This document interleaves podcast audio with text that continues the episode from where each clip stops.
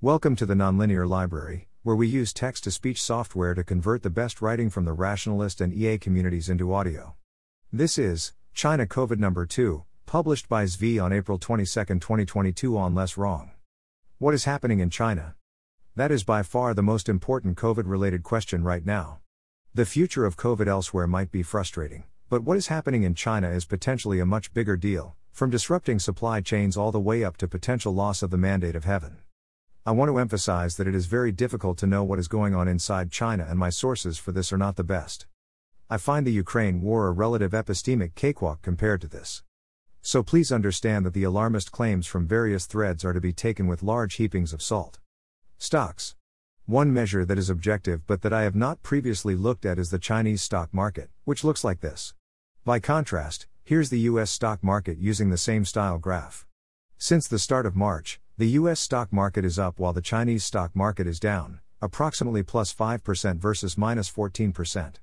Given that this is long term value, that's a very large difference. China had been underperforming for the previous year as well, which could be any number of things related or unrelated to COVID. Cases. The other obvious thing to check, despite its reliability issues, is the official case count. Remember that this is on a log scale. It matches up with previous data, those who understand my model here can look at the graph then skip this section. This continues to look a lot like a steady straight line up, from 0.1 cases per million mid February, a little over two months ago, to about 20 cases per million now. China's zero COVID countermeasures have slowed the growth in percentage terms, and have done extra slowing of growth in the last two weeks, but growth is still positive. Taken at face value, this is potentially close to the very worst case scenario for China. The best case scenario is that one can indeed sustain zero COVID at a price worth paying. We now know this does not apply to China. The next best scenario is China realizes they cannot maintain zero COVID, so they use their prevention efforts where and when they are useful. They protect the most vulnerable, and they use countermeasures to flatten the curve when case rates get super high, taking advantage of cultural differences and state capacity in such matters to do so at lower cost than similar actions would require in the West. Alas, we live in neither of these scenarios.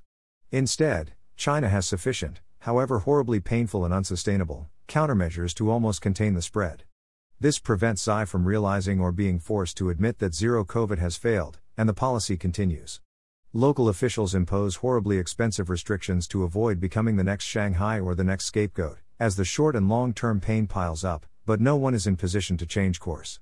Then, when we get closer to the peak in cases, and the time comes that such prevention efforts would save lives, China will have already used much or even most of its state capacity, economic capacity, and public goodwill for lockdowns, and will not have such tools fully available. Slowing down case growth to flatten the curve only works when you are within a few doublings of the peak. Any effort spent before that, except insofar as you bought valuable time, are wasted. Deaths. This is what China is reporting. Note that this isn't per million, this is actual individual deaths reported on a daily basis, full stop. This is also, of course, a joke rather than a plausible lie. There is zero chance these numbers are remotely accurate, even if case data is mostly accurate. What is interesting is that the dam is broken. On April 20th, China stopped pretending that this entire COVID wave was somehow entirely without deaths. I am curious what caused that change. The real number of deaths is far higher. We will never know what it was, but deaths so far will almost certainly be overwhelmed by deaths in the future, so it scarcely matters. How many of those get reported depends on many factors. Shanghai.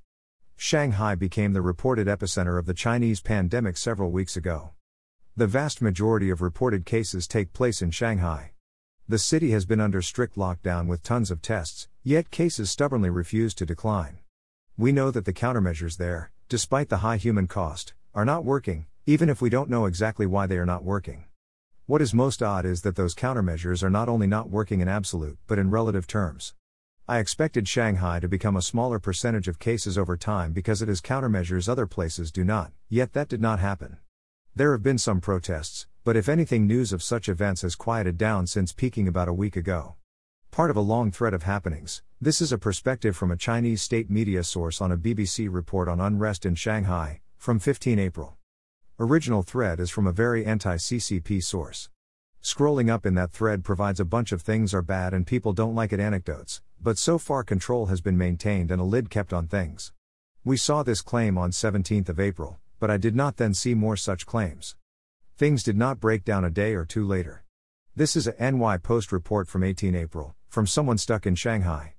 Essentially, it is a total lockdown, with tons of COVID tests, yet everyone complies because they see no alternative. This time around, what is going on is just utterly unbelievable. Despite high vaccination rates and a weaker variant of the virus at large, the restrictions are way tougher this time. I've been locked in my apartment with my wife and kid for more than a month, and I've had to take more than 20 COVID tests during this time. Government health workers appear in white suits every other day, and neighborhood wardens use megaphones to summon everyone outside to take their tests. There's more than 1,000 people living in my complex, and everyone complies. Chinese people in general are pretty obedient. Privately, many Chinese friends tell me they don't like the procedure and lockdown but believe going along with it is the quickest way back to normality. Things have eased off this week, but last week we had serious problems ordering food online and were surviving on government handouts. The lockdown meant most delivery drivers weren't working. So there was plenty of food, but we couldn't get our hands on it. We weren't alone, my social media were full of angry, sad, and bewildered Chinese friends asking where their next meal would come from. In one of the most modern connected cities in the world, used to being able to order anything online and have it turn up on their doorstep soon after, this was nothing short of traumatic. Seeing open criticism of the government was also quite stunning as it's something that just never happens. It all added up to a surreal atmosphere. There's also fear this time around, not of the virus itself but of testing positive. If you do, you'll be taken away to a makeshift hospital where the lights may be on 24 7 and there are no showers. You'll be isolated from the outside world and not let out until you test negative four or five times. That matches older reports on the situation in Shanghai. One possibility is that officials are loosening and tightening in response to social unrest and food shortages, to keep things under control, but that having to do so is preventing the lockdown from working. Again, this level of lockdown should be sufficient for the city in question while it continues to see a decline in cases. Failing even on those terms is strange. These first hand accounts make it more clear what likely is happening. Shanghai is divided into shaoks, complexes with gates that sometimes contain thousands of people. What China did, as I understand it, was lock everyone inside their shaoks. Within each one, movement remained free. So lots of people are now locked inside heavily confined spaces, forced to interact with their neighbors who they would usually never interact with the same way I mostly don't interact with my building here in New York, as that's the only way they can interact with anyone and more importantly the only practical way to get reasonable supplies of food. If even one case is found inside the Xiaochu, everyone gets locked down. Which is a penalty for being late problem, you're already fully screwed if anyone in the group has COVID, so a lot of people likely act as if no one in the Xiaochu has COVID. Which means the total amount of spread ends up not obviously being lower than before without the lockdown, if there is any method of infections crossing between shaoks, which is likely provided by testing and food deliveries. China at least makes a plausible case that it has a whatever it takes style approach to the situation, but that is not combined with careful scientific modeling of the situation. Quite the opposite.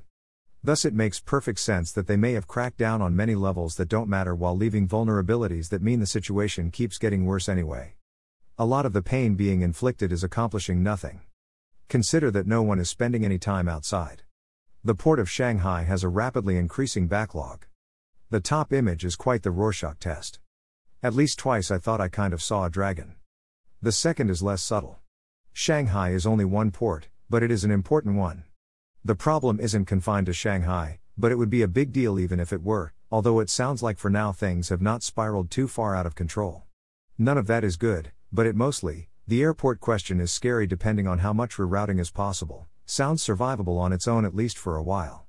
It seems increasingly likely May will not be a productive month for Shanghai, causing increasing ripple effects. Residents of some areas of the city are now being asked to relocate to a quarantine facility outside of the city. This seems like an escalation that could potentially make the situation a lot more volatile. By all accounts, things are tightening further, which is indeed what one has to do if progress is not being made. I have little faith that they will choose the right tightening to do. When I last posted on the situation in Shanghai, I was criticized for using the term starvation when no one was outright dying for lack of food.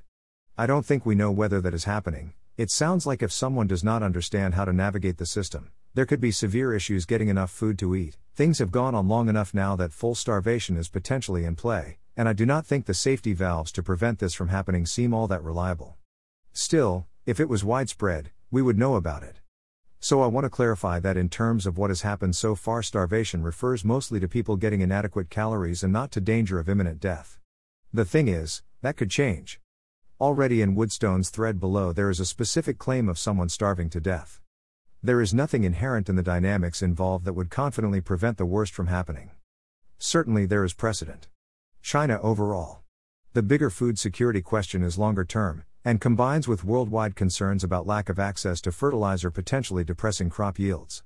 If farmers are unable to plant their crops in many parts of China, or have to plant at non ideal times or under suboptimal conditions, and the outside market is already dangerously tight, that could be a very, very bad combination. We have reports of farmers being barred by COVID restrictions from plowing their fields, but it is hard to know how widespread is this issue. The central government was reportedly trying to stop this from happening, but the local incentives push in such directions. Cases not going up faster outside Shanghai, while Shanghai tries so hard yet fails to contain the outbreak, indicates some dramatic actions must be going on throughout much of China. Here's John Stokes giving a grim perspective on potential for food shortages and supply chain issues. There's some talk about Ukraine there too, which I didn't copy over.